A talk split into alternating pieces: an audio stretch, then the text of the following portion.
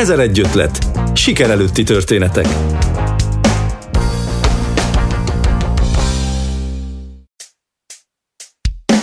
Szeretettel köszöntöm hallgatóinkat, Kristálybe vagyok. A következő közel 50 percben az édes szájúak, a torták, sütemények szerelmesei csak saját felelősségre maradjanak velünk, ugyanis korlátlan mennyiségben fogunk makaronról, muszról, képviselőfánkról, darásfészekről és más finomságokról beszélgetni. Meghívottam Mihály Ágnes, az Ágnes Kék megálmodója.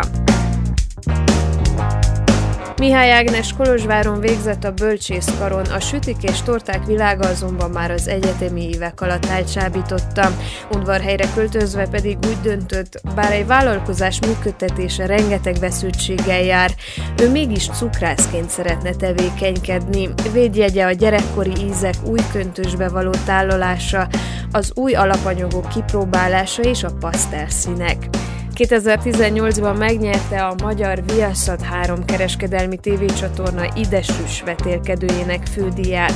És bár elmondása szerint sokat köszönhet a versenynek, mégis leginkább azt tölti el büszkeséggel, amikor látja, hogy valakinek ízlik, amit készített. Valószínűleg Ágnes ebben a pillanatban is egy tortaforgató előtt áll, és valamilyen hétvégi rendezvényre díszíti a finomságokat. Az interjúnkat egy szabadabb pillanatban még a nőnap előtti sürgésforgató forgást megelőzően rögzítettük. Hogyan zajlik egy nap az Ágneskék műhelyében? Innen indítottuk beszélgetésünket.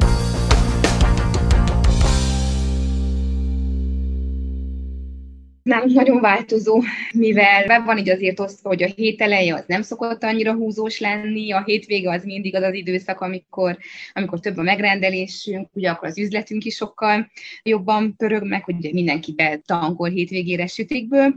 Általában az van, hogy én vagyok a, a mindenes, a beszerző, a dekoros, a minden, úgyhogy nálam általában a nap az úgy kezdődik, hogy én elmegyek vásárolni. Hát a kisváros hátránya, ezt a kolozsváriak annyira nincs, ahonnan tudják, de hogy a kisváros városnak az a hátránya, hogy nagyon nehéz beszerezni alapanyagokat. Tehát itt nálunk nincs az, hogy bemész egy nagyobb bevásárlóközpont, és akkor mindent megvásárolsz, hanem azért itt van a stokkon egy, nem tudom, egy box krémsalt, és akkor ennyiből lehet gazdálkodni, ha az elfogy, akkor holnap megint kell érte menni. Nem beszélve arról, ugye, hogy csomó alapanyag friss, mint a friss gyümölcsök, vagy mondjuk a tejszín, vagy bármi, úgyhogy általában én elmegyek beszerző útra reggel, ez egy olyan másfél óra, ez a egy, amit nem, ami nem a kedvenc részem, és hát úgymond szerencsére most már, most már nem egyedül dolgozom ebben a kis vállalkozásban, úgyhogy van két kis csaj, aki velünk dolgozik, ők már ott vannak ilyenkor a műhelyben, illetve a férjem az, aki az üzletben van, tehát ő van helyileg a kis boltunkban, és akkor ők már reggel dolgoznak, tehát hogy most már eljutottunk szerencsére arra a szintre, hogy nagyon sok folyamat tud menni nélkülem is. Azt gondoltam, hogy soha nem lesz elképzelhető, viszont szerencsém van az alkalmazottaink, nagyon-nagyon ügyesek. És akkor bevásárlási lista kipipálva, és akkor én is csatlakozom a csajokhoz, Próbálunk általában beleférni egy olyan 8 órás munkaidőben, ez nem mindig sikerül. Én vagyok általában az, aki, aki még a péntekeket végig dolgozza, ugye én vagyok, aki a tortákat díszíti, és akkor azt jelenti, hogy én megállok egy stabil pontba, és akkor mondtam, hogy pénteken bárki keres, ha egy biztos dolog van a világban, az az, hogy én az asztalom előtt a tortaforgatóval tortákat díszítek, és akkor persze vannak az ilyen események, mint a nőnap például, amikor vasárnap is, vagy most pont kedre fog esni, ezek vasárnap is dolgozunk, hogy előkészületek vannak. Ilyenkor ugye az van, hogy különböző megrendelések vannak, mindig készülünk ilyen kis sütiboxokkal, mert nagyon jó ajándékötlet, és nagyon-nagyon vevők is rá az emberek, nem beszélve arról, hogy ez pont egy olyan alkalom, amikor a férfiak ajándékoznak főként. Úgyhogy meglátja, ú, de jó, nem kell többet gondolkozni, megrendelés ki van pipálva, és nem beszélve, hogy ilyenkor nagyon jól megy az üzlet is, ugye mivel, hogy sokan befutnak, tudják, hogy mi a, az anyuka kedvence, vagy a barátnő, vagy feleség, vagy a lány kedvenc, és akkor, akkor vásárolnak abból a sütiből. Na hát sokszor káoszos, néha azt mondtam, hogy sokszor nem is gondolnák az emberek, hogy mennyire káosz tud lenni. Persze megvan mindig a táblánk, fel van írva, kinek mi a dolga, mindenki tudja, hogy mit csinál. Én próbálom azért úgy közbe szemmel tartani a csajokat, mert hogy na nyilván van, amikor, amikor észrevesztem, hogy hoppából a málnak mindjárt ki fog maradni, vagy valami, de hogy nagyon jól tudunk szerencsére egymás keze alá dolgozni, és ehhez képest még a mostani egy holt időszak, mivel a nyár az tényleg, ami aztán egy húzósabb szokott lenni. Úgy indult az Ágneskék egyiknek a története, hogy az egyetem ideje alatt hobbiból kezdtél el sütni otthon egy kis konyhában, tehát hogy semmi profi felszerelés nélkül, és hogyha jól tudom, nagyon sokáig autodidakta módon tanultál különböző dolgokat így a, a cukrászatnak a terén. Mikor volt az a pont, amikor úgy érezted, hogy nem elég az, hogy te különböző közösségi médiás videókból tanulgatsz? Egyáltalán hogyan lehet eljutni idáig, hogy valaki cukrász legyen? Igen, ez érdekes, még egyetemistaként sütögettem, hogy hobbiból, vagy olyan Kolozsváron volt egyetemista, a bölcsészkaron végeztem, a Hórán, tehát hogy öt évig éltem Kolozsváron, úgyhogy igazából ott kezdődött minden a kis monostori lakásban. Valójában a mai napig az van, hogy azért a, annak a tudásnak a 90%-a, amit mondjuk nekem a kezemben van, vagy a fejemben van, azért mindig az, amit magamtól jöttem rá, vagy hogy egyáltalán inspirálódtam. Valójában az, amire igazából én úgy nem sajnálom se a pénzt, se az időt, se az energiát, az a tortáknak a világa. Az volt az első, amikor, amikor rájöttem, hogy látva a saját tortáimat, meg azt, amit mondjuk látom, hogy mondjuk a profik hogy díszítenek, hogy láttam, hogy oké, de valami nem, nem az, ami kéne legyen. És ekkor volt az első, amikor kimentem Pestre egy ilyen magántanfolyamra, úgy voltam vele, hogy valószínűleg rá fogok jönni én is, valamikor, de igazából miért ne tanulhatnénk mástól, mert hogy pont ez a vagány, pláne amiatt, hogy azért itt nálunk nem nagyon vannak ilyenfajta képzések vagy tanfolyamok, hát milyen jó, akkor egy direktortás tanfolyamra, és akkor, akkor volt 10, fúha, 9-ben, azt hiszem, igen, 19-ben először voltam egy ilyen tortadíszítő műhelyem, és ez csak ilyen szimpla natura torta volt, de hogy a technikákkal, a krémekkel, a minden, ami aztán tudtam, hogy Tolkien is van szép sarkas tortákat készíteni, és akkor utána a következő évben megint kimentem ugyanehhez a hát egy torták királynőjacsa igazából, Nellyhez, és ott van akkor esküvői tortákat, tehát hogy hogy illesztjük össze, vagy van egy csomó olyan technika, amikor így látod, hogy csinálj, és úgy vagy vele, hogy ez hogy annyira egyszerű vagy kézenfekvő, de hogy lehet, hogy kellett volna több hónap ahhoz, hogy én rájöjjek. Most igazából ezek az ilyen jellegű képzések, a többi azért mindig ilyen nagyon, nagyon önfejlesztő módon történik. A mai napig mindenhonnan lehetett inspirálódni, ha most nem, akkor soha. Tehát nem csak formákban, színekben, hanem akár az ízekben is. Rengeteg olyan ízt próbálunk mondjuk behozni a városba, amiben nem találkoztak mondjuk még az emberek így udvarhelyen, olyan színeket, olyan formavilágokat, tehát hogy ilyen szempontból azt gondolom, hogy nem számítunk teljesen egyedinek, viszont teljesen formabontónak, vagy hogy mi voltunk, akik ezt úgy próbáltuk ugye elsőként behozni ebbe a városba, hogy egy picit más jellegű sütiket, mint amit megszoktak az emberek. Majd szerintem visszatérünk arra is, hogy mennyire nyitottak az emberek az új ízek, esetleg formák iránt, vagy új gyümölcsök iránt lehet talán ezt is mondani. Előbb viszont arra lennék kíváncsi, hogy te bölcsésznek tanultál, és ezen a szakon mesteriztél is, közben pedig bejött ez a sütés iránti vágy, ez a fajta hobbi. Mi volt az a pont, amikor úgy döntöttél, hogy hát ez már nem csak egy hobbi, hanem több mindent lehet ezzel kezdeni, ami a kezedben van? Nagyon hosszú folyamat ez, ugye az ilyen nem úgy történik, hogy reggel felkelek és én eldöntöm, hogy hát öt évet, nem mondom, hogy elpazaroltam, igazából nem pazaroltam el az életemben, mert nagyon sok mindent felhasználtam abból a tudásból, amit mondjuk a bölcsészkaron szereztem, viszont ennek voltak ilyen fokozatai, amikor így rájössz, hogy van valami, amit jobban szeretsz csinálni, mint aminek mondjuk tanulsz, vagy mint aminek úgy elképzelnek a szüleid, vagy, vagy nagyszülők, vagy akár te egy adott ponton magad. Aztán igazából egyetem után volt egy ilyen hát olyan törés bennem, hogy tudtam jó, hogy akkor lejárt a mesteri, és hogy most kéne valahogy dönteni, hogy akkor hogyan tovább, ami nyilván ez ilyen negyedik százados dilemma, amikor az ember 25 év után kell legyen így tudod, hopp, most akkor, akkor nincs több búvó, hogy most egyetemista vagyok, most már nem tudom én mi. És akkor volt, hogy kiköltöztem egy évet Skóciába, Hát igazából az angol diplomám mellé volt volna egy kicsi nyelvtudás is, vagy pontosabb nyelvtudás, mint ami egy mondjuk mellékszakon megtanulhattam. Úgyhogy egy évet ott éltem, és akkor láttam igazából azt, hogy az, ami az én fejemben van, azok a sütik, vagy egyáltalán az, hogy a cukrászat az nem fejtlenül az ilyen nagyon katonás és mindig egyforma, meg mindig olyan élére állított sütikből áll, hogy ez máshol van és hogy ez valószínűleg, hogyha ott működik, akkor ide is lehetne hozni,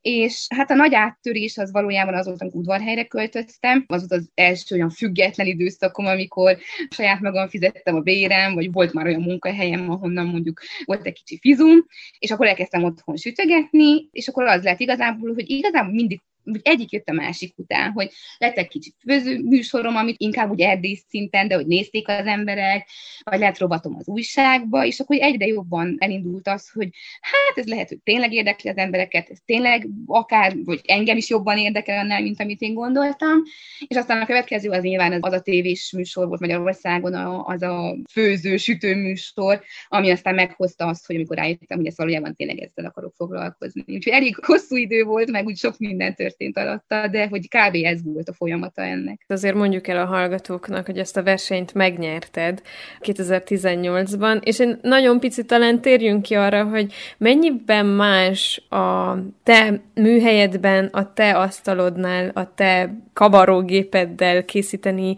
egy akármilyen süteményt, vagy egyáltalán cukrászkodni, mint, mint ami átjön ezekből a műsorokból.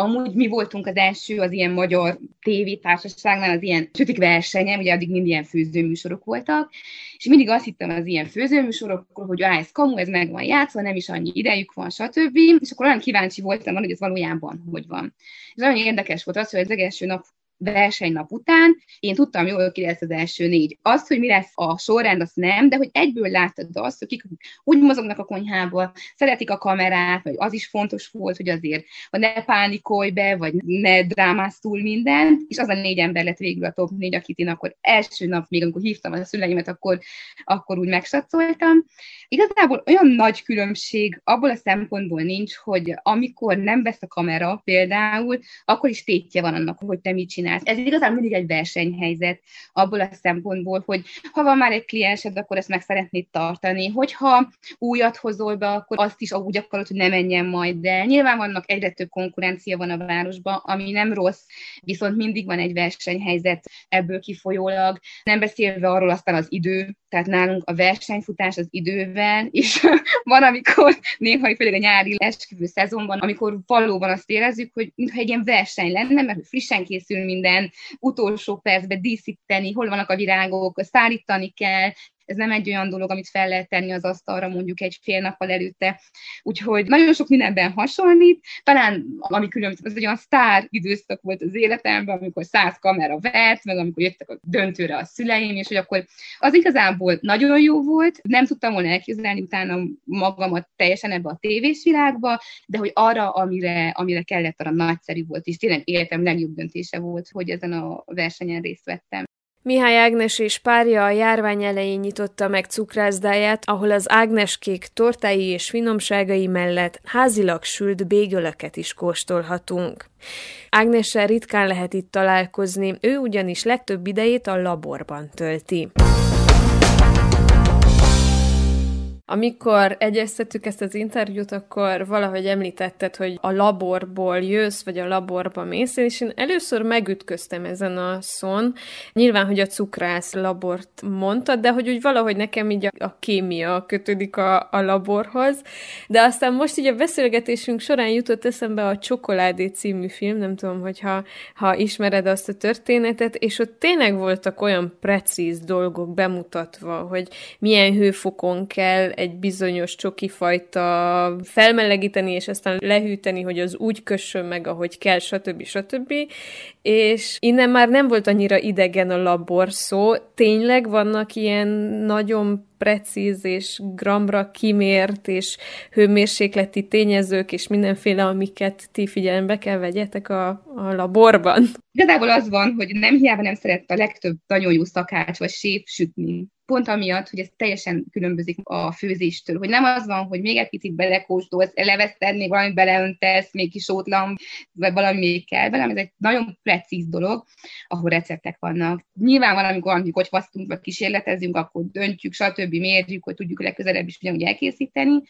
de hogy ez egy precíz dolog. Most nyilván, a, ami eszem, az a makaronsütés, tehát az nálunk az egy ilyen ceremónia, tehát ott, ha 119 fokos a cukorszirup, az már nem lesz jó, ha 117 fokos lesz, már az sem lesz jó, ha kint esik az eső, akkor nem lesz szép a makaron, mert párás a levegő, ha nagyon meleg van kint, akkor az sem jó, mert annyira megszárad, hogy így az egész eldől, akkor nyisd ki az ablakot, csuk be, pára, ne legyen párad, ne, ne tedd a sütő mellé, vagy például a másik nagy ilyen ceremónia nálunk, az ugye vannak ilyen kis bagel szendvicseink, amihez a férjem süti reggel a magát a kifki részét hajnalba, és akkor az mindig az van, hogy ha nagyon meleg van bent, el kell, ha hideg van, akkor nem kell meg rendesen, ha kicsi lesz, nagy lesz, elterül. Tehát, hogy valójában szerencsére, hogy nagyon figyelnek a csajok, meg én is, tehát, hogy nagyon kevésszer van az, hogy valami hiba csúszik a gépezetbe, de hogyha valami hiba csúszott, azt már nem olyan könnyű helyrehozni, mint mondjuk egy főzésnél. Tehát, hogyha valamiből kimarad egy tortából, csoki krém alól a málna lekver, akkor ezt már nem lehet szétszedni. Tehát, hogy nagyon sok minden van, amire figyelni kell, ezért is van az, hogy mindig tényleg az látszik, hogy koncentrálni kell, vagy hogy sokszor olyan van, hogy dolgozunk hárman, és nem is beszélünk egymással, mert látszik, hogy mindenki arra koncentrál, hogy akkor most ebben mi jár, vagy mit ne felejtsek ki, vagy múlt héten volt egy kicsi olyan pár nap, amikor ilyen tavaszi, nem tudom mi, hogy azért ebből kimaradt az, abból az, újra kellett kezdeni, és akkor mondtam, hogy jó, akkor most mindenki egy mély levegőt, és akkor mindenki tegye ki maga elé azt, amivel dolgozunk, abba a sütiben mi jár, mert hogy egyszerűen nem lehet már újra csinálni, vagy hogyha, mit tudom, nem jó a hőfok, akkor elég, vagy közepenyes marad. Szóval ez tényleg egy teljesen más, mint a főzés, abból a szempontból, hogy ez mikor már sül, ott már nem tudsz semmit csinálni, tehát az már az, hogy kimarad belőle a porcukor, az akkor annyi. Tehát, hogy igen, ez egy ilyen, úgy a labor van igazából, meg aztán amilyen mérőedények, hőmérők, cukorszirup hőmérők, mindenféle van nálunk, sokszor ilyen, ilyen labor hangulat van. Hát azt hiszem, hogy soha nem vehetnél fel engem cukrász kuktának, mert hogy én az a fajta szakács, hobbi szakács vagyok, aki általában a recept elején még figyel, de a végénre már nem tart ki a figyelmem, úgyhogy így van, amikor nagyon jól sikerülnek a dolgok, de van, amikor nagyon nem jól sikerülnek a dolgok. Említetted a kísérletezést, illetve azt is, hogy mennyire be kell tartani a recepteket, és bizonyos sütemények esetén tényleg mennyire oda kell figyelni a részletekre. Ez a kettő hogy fér össze? Tehát, hogy nektek mindig van egy recept, amit követhettek, vagy pedig ki tudsz találni egy új Ágnes kéket, amit, amit még senki nem sütött meg addig? Valójában ez úgy szokott nálunk kinézni, hogy elindultunk mondjuk, amikor megnyílt az üzletünk, mert ugye, hogy addig, tehát a tavaly júniusban nyílt az üzletünk, addig valójában én inkább ilyen tortákat készítettem amikor voltak mindig ilyen, a mai napig meg vannak őszi-téli kollekciók, úgymond ízekben, ami, ami változik, és van akkor a tavaszi nyári, ami megint más, és akkor azzal próbáltam mindig játszani, hogy picit behozni mondjuk egy gyümölcsöt, vagy egy mangót, akár a sós karamell, mogyoró társai, és akkor megnyílt az üzlet, akkor elindultunk egy valamilyen felhozatallal, sütikkel, amiket elkezdtünk árulni, és akkor az volt közben mindig, hogy ha mit tudom, vannak a musztortáink, amik ezek a kicsit krémesebb vagy fagosabb sütik, hogy akkor mit tudom, nem is emlékszem már, mi volt az első, mert annyi minden másat csináltunk azóta, és mondjuk a forma ugyanaz maradt, de hogy teljesen más az íz, mert hogy volt, amikor megnyitottunk a bodzás, musztortánk volt például többek között is, akkor, mit tudom, ősszel már répatortás volt. És akkor mondjuk, ha van egy alapreceptünk a musztortákra, akkor mindig azzal szoktunk kísérletezni, de nagyon sokszor van olyan, hogy rájöttünk, mit tudom, fél év után, hogy mennyivel finomabb, hogyha kevesebb a fehér csoki benne, vagy ha többet teszünk bele. Úgyhogy csomó mindenre rájövünk időközben, vagy például nagyon sok új termékünk van, tehát hogy folyamatosan újítjuk ezt nem csak az ízek szempontjából, hanem egyáltalán az, hogy milyen új trend jött be, vagy teljesen látszik az, hogy mikor van mondjuk a hónapokra, karácsonykor zserbós utcaink voltak, ami nem a hagyományos zserbó, hanem mondjuk egy zserbós francia bármilyen pite, tehát hogy belevinni azt, amit az emberek szeretnek, vagy van mákosgubás musztortánk. Ez általában úgy van egy alapreceptjeink, és akkor ezeket próbáljuk variálni, illetve nyilván látjuk az igényeket, hogy mi az, amire vágynak az emberek. Például most a két hete be kellett tegyünk egy újabb hűtőt, egy ilyen zsütis hűtőt, mert nagyon-nagyon szeretik az emberek a cheesecake és akkor rengeteg ízben van most már a málnától, a sós karamellig, az óráú, tehát nagyon sok sajtortánk lett azért, mert hogy erre volt igény. Tehát, hogy tudunk kísérletezni, miközben meg, meg vannak receptjeink, amit van, amikor felülírunk. Tehát például van olyan receptünk, amit elkezdtünk valahogy elkészíteni, és rájöttünk, hogy kaptunk egy jobbat, ami sokkal fincsibb, vagy jobb az állaga, vagy jobban bírja mondjuk egy napot a hűtőben, vagy ilyenek. Tényleg a cheesecake, a sajtorták azok, amik szerintem ugye az elmúlt időszakban igazán népszerűek népszerűek lettek. Tehát, hogyha megnézzük, hogy mi az, ami nálunk Erdélyben hagyományos, ahhoz képest a cheesecake, a sajtorta az, ami úgy utat tudott nyerni, és még a nagyon hagyományos szakácsnők, háziasszonyok is elmerik készíteni, vagy kimerik próbálni.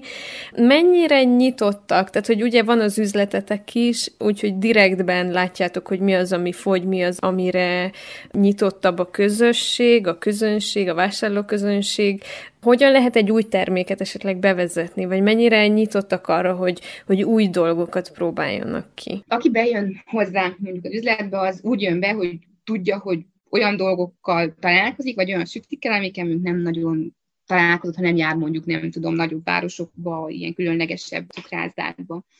Valójában az van, hogy az a szerencsénk van szerintem, hogy jól el tudjuk adni a dolgainkat, tehát hogy mindig bepromózzuk ezeket. Van egy barátom, aki nagyon sokat, nem is egy, hanem több, aki nagyon sokat tud segíteni, akár fotók terén, akár ilyen marketing terén, tehát hogy mindig valamivel megkívántatjuk, és az vált mostanában be, hogy valamilyen hagyományos forma alá teszünk különlegesebb vízeket. Tehát az, hogy mondjuk udvarhelynek a lakosságának nem tudom mennyivel több százaléka ismeri a pasjógyümölcsöt, mint mondjuk ezelőtt egy évvel, az annak köszönhető, hogy fogtuk a képviselőfánkot, amit igazából egy francia verzióba készítünk el, és pasjógyümölcsöt tettünk bele és bejött, ó, az képviselőfán, elmondjuk, hogy igen, olyan, csak mondjuk súnak ejtik, és akkor, de milyen passió gyümölcsös? Hm, megkóstoljuk. És akkor legközelebb, amikor bejön hozzánk, és van mondjuk egy passió gyümölcsös makaronunk, vagy musztortán, akkor tudja, hogy mire számítson. Vagy ugyanezt csináltuk például a tonkababbal, ami egy nagyon finom fűszer, hogy nem nagyon tudják az emberek, hogy mi az, de pont így beleloptuk egy olyan sütibe, ami egy picit ilyen közkedveltebb. Vagy például van olyan, hogy mindenki jött, ugye vannak ilyen kis francia pitéink, hogy az milyen lehet lehet. És azt csináltuk, hogy a francia pitébe almát tettünk, ami effektív olyan, mint a hagyományos úgy nálunk, aminek almás tészta, de hogy teljesen más formában rájött, hogy ti, hát belül is van karamell, meg roppan az alma, meg, és akkor visszajönnek, mert tudják azt, hogy mire számítanak. Azon igazából egy picit nehéz udvarhelyen, hogy vannak olyan cukrászdák, amik elég nagy múltra tekintenek vissza, és tehát mai napig sokkal kisebb nyilván a forgalmunk, mint nekik nem is lehet nálunk nagyon leülni semmivel, hogy a nagyon a Covid közepén nyitottunk, úgy voltunk vele, hogy nem szeretnénk egy hatalmas helyet egyelőre, és nem tudjuk megtölteni, hanem akkor inkább ilyen elviteles, de lehet ülni, de hogy nem egy nagy terünk van erre.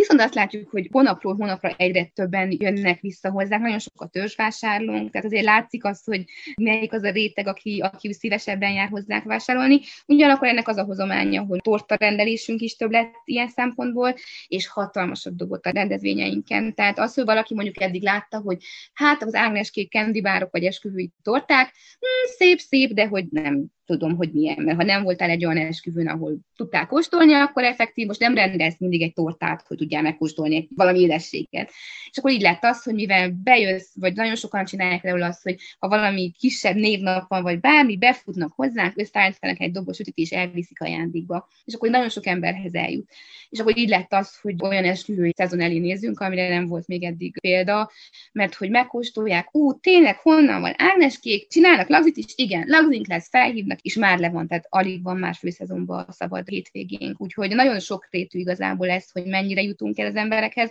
Meg az is sok rétű, hogy nem nagyon lehet eldönteni azt sem, hogy mennyivel menne jobban, hogyha mondjuk nem az lenne a világban, ami, hogyha nem villanyszámlára kéne a pénzt mentegetni, vagy hogy tehát hogy picit nehéz ezt így megsatszolni, de azt látom, hogy hónapról hónapra egyre többen jönnek be hozzánk, vagy egyre több a rendelésünk. Említetted az esküvői megrendeléseket, a tortákat, a kendibárok, dolgokat, és tényleg, tehát láttam a közösségi médiás felületeiden, hogy már alig van hely a következő időszakra. Ilyenkor mi az alapvető kérés, amivel fordulnak hozzátok a házasulandók? Igazából inkább kérdésekkel szoktak előbb, mint kérésekkel. Nagyon nehezen tudnak ugye eligazodni ebben. Szerencsére volt múltkor egy zseni rádióba elhívtak, hogy beszéljek az esküvőkről konkrétan, mert azért még az a bevett szokás felénk, hogy azért még kilóra van, nagyon sok minden, amit számomra sem érthető, hogy mekkora egy kiló süti, tehát mennyi helyen van, hány emberre elég. Mert a tortáim is szeletre vannak, tehát nem kilóra van a torta,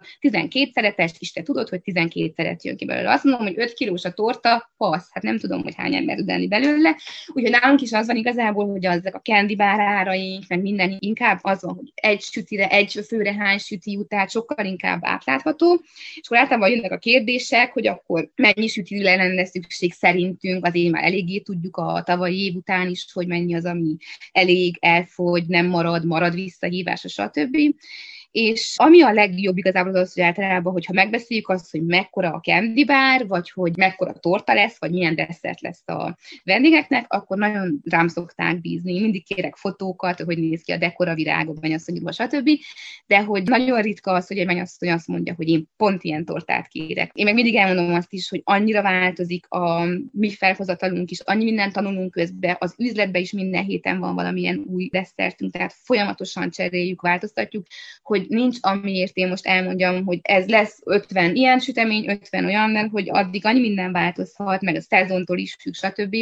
hogy nem szoktak ezek ilyen hosszantartó megbeszélések lenni, mert elég gyorsan úgy rám bízzák. Tudják, hogy körülbelül az, mennyi süti lesz, beírtam, és akkor akkor így szoktuk megbeszélni. Nyilván, hogy nem vagyunk ilyen óriási nagy üzem, úgyhogy kettő a maximális esküvőszám, amit egy hétvégére vállalunk, két kisebb vagy egy nagyobb, ugye azért nálunk vannak még azért 400-500 fős esküvők is, és akkor ez egy mindig egy ilyen óriási nagy hajrá, meg de amikor felkerül, az mindig az, amikor tudod, hogy nagyon elfáradtunk, nagyon-nagyon-nagyon vége van már mindenkinek, de amikor fel van téve egy candy bar, vagy kitolnak egy tortát, és küldik a fotókat utólag, akkor mindig úgy vagyunk vele, hogy minden perce megérte, akkor is, ha százszor összevesztünk, hogyha minden káosz után is az van, hogy bármennyire is nehéz időszak a gyár, totál feltöltődés, mert hogy nagyon sok a jó visszajelzés, meg mindig olyan, olyan szépen néznek ki, mindig olyan büszkék vagyunk minden candy bárunkra. Mondtad azt, hogy azért kis üzem vagytok, nem vállaltok olyan sokat, de hogy úgy tudom, hogy azért egy ilyen esküvőre több száz sütemény készül, illetve ebből a több száz süteményből több fajta, tehát 25-30 fajta süteményt szoktál felajánlani a házasulandóknak, a, a vileginek és a mennyasszonynak, illetve a vendégseregnek, és hogyha csak a makaronhoz térünk vissza, ami szintén szerepel ezek között a sütemények között, amihez óriási nagy precizitás kell, hogyan lehet ilyen sokat legyártani, úgyhogy közben meg mindenik megőrizze a minőségét? Ez szokott nálunk lenni, hogy általában hétfőn már le tudjuk azt, hogy nekünk melyik nap végére mi kell meglegyen ahhoz, hogy mondjuk egy szombati esküvő esetében szombat reggel csak díszíteni kelljen. És tehát ez teljesen nyilvánvaló, hogy vannak olyan elemei a süteményeknek, amik mondjuk elállnak több napig. Tehát az, hogy mondjuk a tartsainknak, a tartletjeinknek az alsó részeg, ami valójában egy keks alap, az eláll akár négy-öt napot, de ha két hétig állna, amire nincs lehetőség, mert hogy ennyi időnk nincs tartani dolgokat, akkor sem lenne semmi baja. Ugyanez van a makaronnak a kis héjával, a töltelék nélkül, ugyannak is több nap a szavatossága, tehát utolsó percbe töltjük, de hogy a folyamataink azok mindig megvannak, hogy mikor sütődnek le a piskóták, a kis muffinok, amikre majd krém kerül. Azok a folyamatok, amik, amik mondjuk tartósabb sütiknek a elkezdeni, azokat mindig az van, hogy megvan, hogy csütörtökön estére megvan az összes muffinunk lesütve, az összes kekszünk, az összes piténk, az összes makaronunk, és akkor pénteken töltjük ezeket, pénteken készítjük a pohárkrémeket, a kis nyalókákat is el lehet készíteni mondjuk már két nappal előtte, azt csak felmasnízni kell utolsó percen, tehát hogy már annyira látjuk már, hogy tudjuk, hogy ha nem csúszik hiba a gépezetbe, mert mondjuk volt, hogy elvették az áramot egy fél napra, és akkor meg teljesen borul minden, tehát ha nem csúszik hiba a gépezetbe, akkor azért nem szoktunk, tehát hogy a tavaly is nagyon sok esküvőnk volt, de nem futottunk sehol, tehát nem volt olyan, hogy éjszaka bent voltunk. Sőt, azért maximum 8 óra akkor a leghúzabb napon is el tudtunk jönni a műhelyből, úgyhogy igazából ez nagyon nagy szervezés, mindez full logisztika az, hogy kinek mi a dolga, és meddig is nem megyünk addig haza, míg azt nem fejeztük be, mert ha átvisszük holnapra, akkor teljesen borul az egész. Na, úgyhogy nagy szervezésvel van, mindig hány hűtős kocsi, mikor jöjjön, mikor pakolunk, hányra érjünk ki, mindig szervezés. Ez párral is, hogy jó időpontot mondjanak, nehogy később érjünk ki, mintha a pár megérkezzen, azt mondjuk egy óra legalább felrakni, hogyha mondjuk egy ezer sütiről van szó, mi visszük a kellékeket is, szóval ez egy ilyen full szervezés, és akkor pont, hogy elnézem a nyaramat, az úgy előtte azért úgy rá kell készülni, hogy szerintem bele fogunk jönni a végére, hogy, hogy nagyon Bár sokan a nehéz torták, a diós, karamelles édességek szerelmesei, egy desszert nem muszáj föltétlenül édes legyen. Az édes íz nem mindig garantálja azt, hogy egy sütemény finom is. Folytatjuk beszélgetésünket Mihály Ágnes cukrásszal. Ezer egy ötlet a Kolozsvári Rádióban. Nagyon sokan úgy gondolják a desszertről, a süteményről, hogy annál jobb, minél édesebb. Tehát, hogy az édesség faktor az, ami meghatározza egy desszertnek, és én látom, de a hallgatók nem látják, hogy Ágnes már most integet, hogy nem, nem, te mit gondolsz erről, illetve milyen irányt követsz? Nagyon érdekes az látni, hogy mikor én vagyok az üzletben, nagyon ritka, bármennyire is szeretnék, mivel hogy én lent a készítés folyamatokban vagyok inkább benne, de hogy amikor kicsit lazább napom van, akkor beszoktam menni árulni a boltba, mivel hogy azért nagyon jó, amikor jönnek az emberek, az egy feltöltődés látni azt, hogy visszajeleznek, vagy hogy ízlik, hogy látni, hogy visszajön valaki, hogy már ez az arccal többször találkoztunk és nagyon sokan úgy jönnek be, hogy jaj, milyen jó, hogy van egy hely, ahol nem minden ilyen nagyon édes. Tehát, hogy pont ez a lényege, vagy ez volt nekem a egész, hogy mi soha nem jártunk cukrászdába, amikor én gyerek voltam, mert hogy minden olyan édes volt. És akkor anyukám nagyon sokat sütött otthon, de mondjuk amikor már kezdtem foglalkozni ezekkel a sütéssel is, akkor sem jártam én mondjuk nagyon cukrászdákba, azért készítettem el inkább magamnak, mert hogy nem éreztem semmit, vagy nincs különbség egy csokis és egy epres között, csak annyi a közös bennük, hogy mindig nagyon édes. Nálunk úgy van például, hogy a nagyon csokis sütieink sem olyan nagyon-nagyon csokisak, viszont tömények. Tehát, hogy nálunk a tömény szó nem azt jelenti, hogy nagyon édes, hanem az, hogy annyi alapanyag benne van, meg annyi íz benne van, hogy mondjuk, ha megeszel egy ilyen pitimus tortát, lehet, hogy nem tudsz megenni még egyet. És pont azért, mert hogy annyi íz, meg annyi minden kavaró a számban, és annyira azt érzed, hogy megettem, erre vágytam, és hogy, hogy már nem kell esetleg még egy. És akkor ezért van az például, hogy nálunk a tortakrémjeinkben például soha nem teszek cukrot. Fehér csokival édesítünk például, pont azért, hogy annak van egy látsága, egy édessége, de hogy nem toljuk tele cukorral, hanem érződjön egy kicsit málna, érződjön a vanília, ugyanakkor meg tényleg az van, hogy próbáljuk teljesen kielégíteni a vásárlók igényeit, és emiatt kevesebb csokis termékünk van például az üzletbe, mivel sokkal jobban szeretik az ilyen gyümölcsösebb, frissebb ízeket, de nagyon sokat játszunk mint a pisztáciával, de azt is gyümölcsel kombináljuk, vagy akár a, a karamell is az sajtortában van inkább, mert hogy az ugye az is picit lágyabb, tehát hogy nem hiszem azt, hogy valaki azért nem jön vissza hozzánk, mert azt mondja, hogy túlédes, viszont van, aki úgy jön hozzánk, hogy azért jó tömény, tehát hogy benne van a, benne van a cucc. És hogy ez volt a lényeg, hogy ha eszel egy szeret tortát, akkor utána azt mondja, hogy köszi szépen, ez így elég volt, és nem az, hogy mondjuk meg akarsz enni még kettőt, mert hogy nem volt elég, vagy hogy nem adta meg azt a, azt a hatást, amire vágytál, úgyhogy igazából nekünk ez a célunk ezekkel a sütikkel. Arról már meséltél, hogy hogyan hozzátok össze a hagyományos süteményeket egy, egy új formába például, tehát hogy azt az ízet egy más süteménybe beleoltani. Láttam veled egy report videót, amiben arról meséltél, hogy sütemények közül még mindig a darásfészek az egyik kedvenced, amit édesanyád készített gyerekkorodban. El tudnád képzelni azt, hogy a darásfészket készíted el, hát Ági módra, Ágnes módra? hát valójában az van, hogy nekem egyik álmom, igazából nem szeretem a, a sütiket vagy a cukrászatot, de hogy a pékség, pék sütemények, ezek a keltészták, azok, amik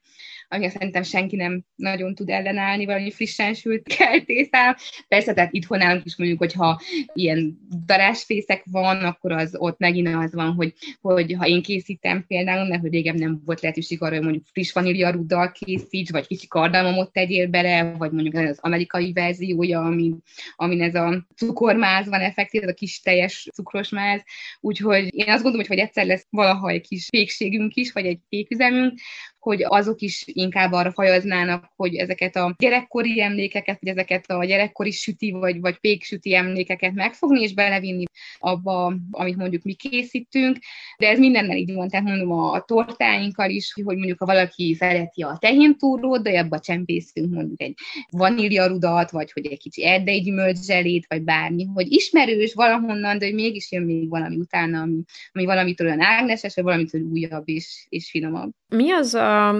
az a fűszer, vagy az a hozzávaló, ami még számodra is így meglepetést okozott, és mondjuk így az elmúlt időszakban próbáltad ki?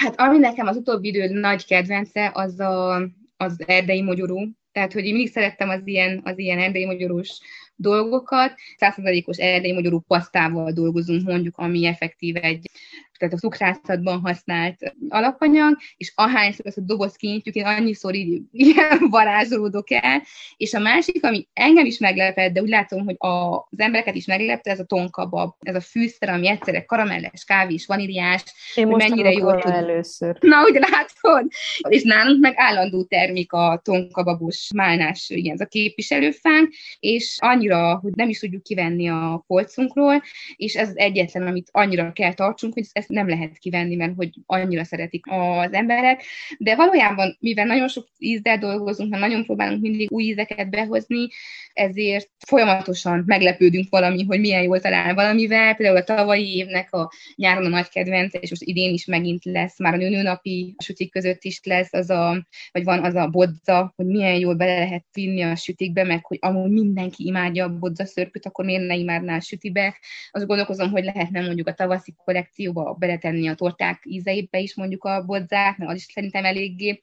kedves lenne. Szóval mindig meglepődünk valamin, és az a vicces, amikor sokszor van az, hogy nem én jövök ötlettel, hanem lent a műhelyben a csajok, és akkor, amikor valamire így, így egyszerre gondolunk, hogy valaminek most szezonja van, vagy valamit láttunk valahol, és hogy milyen jó lenne azt mondjuk beletenni egy, egy valami sütibe, úgyhogy ez így folyamatos, folyamatos kutatás, meg, meg igazából folyamatosan az, hogy szemmel követni azt, hogy mi történik mondjuk a,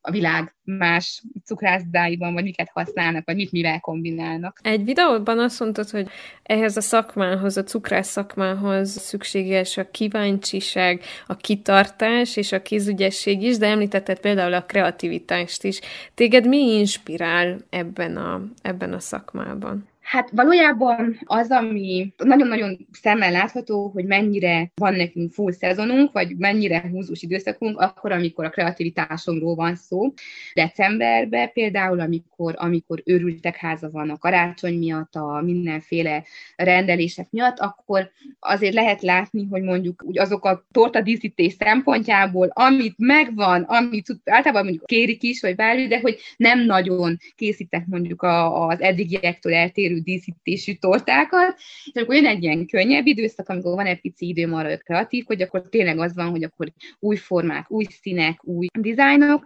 Valójában nekem mindig az volt a főbb inspiráció, amikor van egy kicsi időm, akkor így szétnézek azok között, akiket nagyon felnézek ebből a szempontból, és akkor megnézem, hogy ők ezt hogy csinálják, nem beszélve arról, nagyon-nagyon jól szokott engem inspirálni az, hogy például tudom, hogy kinek készítek egy tortát, hogy mit szeret, ha jártam nála, vagy ismerem akkor, hogy milyen a lakása, vagy hogy milyen színeket szeret, vagy hogy milyen ugye a hangulata, vagy hogy milyen a, a személyisége, az is nagyon sokszor ilyen fogódzó soha nem készítek esküvét tortát úgy, hogy nem látom a menyasszonyt, hogy, hogy milyen, az mindig látszik, hogy ő inkább ilyen rózsaszínes, vagy inkább ilyen arany színű, vagy zöldet szeretett, hogy nagyon mellé lehet fogni, úgyhogy nem elég nekem, ha valaki azt mondja például, hogy szülinapra kér egy tortát, na, mindig fontos. Jó, de akkor nő, férfi, hány éves, ha kislány, akkor inkább olyan csajosabb kislány, vagy inkább szolidabb, vagy a paszteleket, tehát ez mindig olyan, mindig az az inspiráció, hogy kinek készül az, amit mondjuk éppen készítünk. Figyelsz arra is, hogy például pont ebben az említett beszélgetésben mondtad el, hogy figyelsz arra is, hogy például egy esküvői torta, az harmonizáljon a dekorral, sokszor együttműködök a dekorossal, harmonizáljon esetleg a mennyasszonynak a csokrával, amikor magadnak készítesz tortát, ugye a sütés öröméért, akkor milyen szempontokat követsz? Ilyen esetben hogyan néz ki egy Ágnes kék? Annál konkrétabb, mint hogy én készítettem a saját esküvői tortámat, nem igazán van, mivel hogy 2019 júliusában bevállaltam azt, hogy az egész esküvői kendi már, a torta, minden, minden én készítettem, akkor nem volt még egy ilyen jó kis tába kezem alatt, úgyhogy az, az igazából hát kis baráti segítséggel, de főként egyedül ment végbe. És igazából ez mindig a kísérletezések ideje, amikor valami nem másnak készül, hanem magunknak. Nem szeretek főzni is egyébként, tehát hogy amikor vendégeink jönnek, vagy bármi, akkor azért hogy elég komplex vacsik szoktak lenni, vagy hogy egyáltalán olyan kísérletezős dolgok, úgyhogy hogy az úgy mindig igazából tényleg az a valami új mindig, hogy magamnak készül, vagy bármi, akkor ott van hibázás, illetve hogy előről lehet kezdeni, vagy hogyha nem sikerül, akkor úgy is jó lesz, de ez mindig arról szól, hogy igazából ilyen, ilyen kísérletezés. Most is sajnos a hallgatóknak nem tudjuk megmutatni, de nyugodtan keressenek rá Mihály Ágnesre a különböző interjúkért, de hogyha ez egy videós beszélgetés lenne, akkor láthatnák, hogy azért ugye a környezetedet uraló színek is általában pasztel színek, de hogy a műhelyedben is a álló mixer is sajátos színű. Tehát, hogy azért ez nagyon fontos, hogy ilyen dolog vegyen körbe téged, vagyis, hogy valószínűleg nagyon fontos, hogyha erre te figyelsz, mégis, hogyha így párhuzamba állítom a munkával, a precizitással, a kitartással, azzal az odafigyeléssel, ahogyan készülnek ezek a termékek, hogy lehet ezt az álomszerű világot összehozni a fokokkal és a 12 órás munkaprogrammal?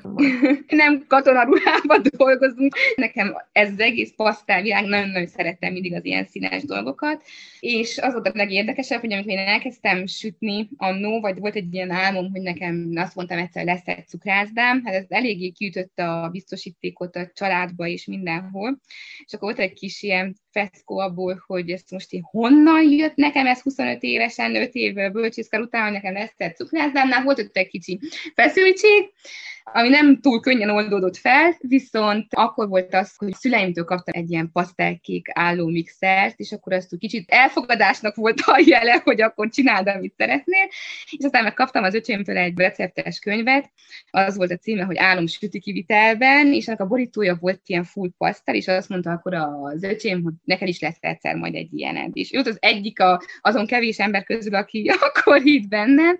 Igazából én mindig szerettem ilyen vidámabb színekkel körül venni magam, mert sokkal jobban üdít engem, mint mondjuk, hogy azért nem tudom, ilyen fekete, vagy bármi, annak ellenére, hogy nem járok mindig azért ilyen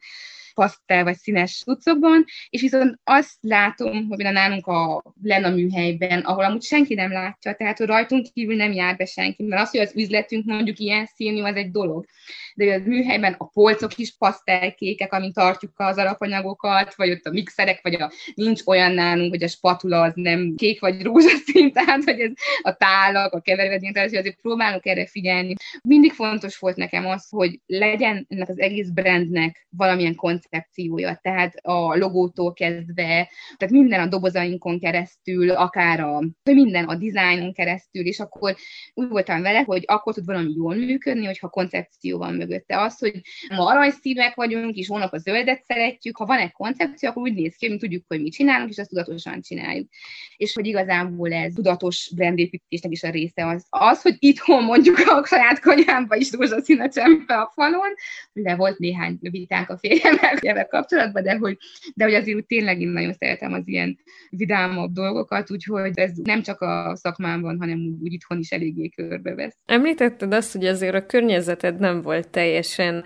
megnyugodva az elején, amikor azt mondtad, hogy már pedig neked lesz egy ilyen műhelyed, egy ilyen cukrászdád. Mi volt az, ami mégis előre vitt téged, ami, ami mégis arra ösztönzött, hogy de én, nekem lesz egy rózsaszín cukrászműhelyem? Igazából akkor lehet, nem is gondoltam erre, már nem is emlékszem akkor, mire gondoltam, de annyira sok minden történt azóta, de hogy amit akkor biztosan gondoltam, az az volt, hogy én nem 25 éves vagyok, elképzelem, hogy a diplomámmal mondjuk tanár lehetnék, és én nagyon messze van még a nyugdíj. Tehát, hogy az volt a fejemben, hogy én ezt nem tudom elképzelni azt, hogy ilyen fiatalon valami olyan csinálják, ami teher lenne, vagy amiben nem érezném azt, hogy helyem van. Most, ha most gondolok arra, hogy miért volt ez egy jó döntés, akkor az az, hogy legjobb barátom szokta nagyon sokszor elmondani,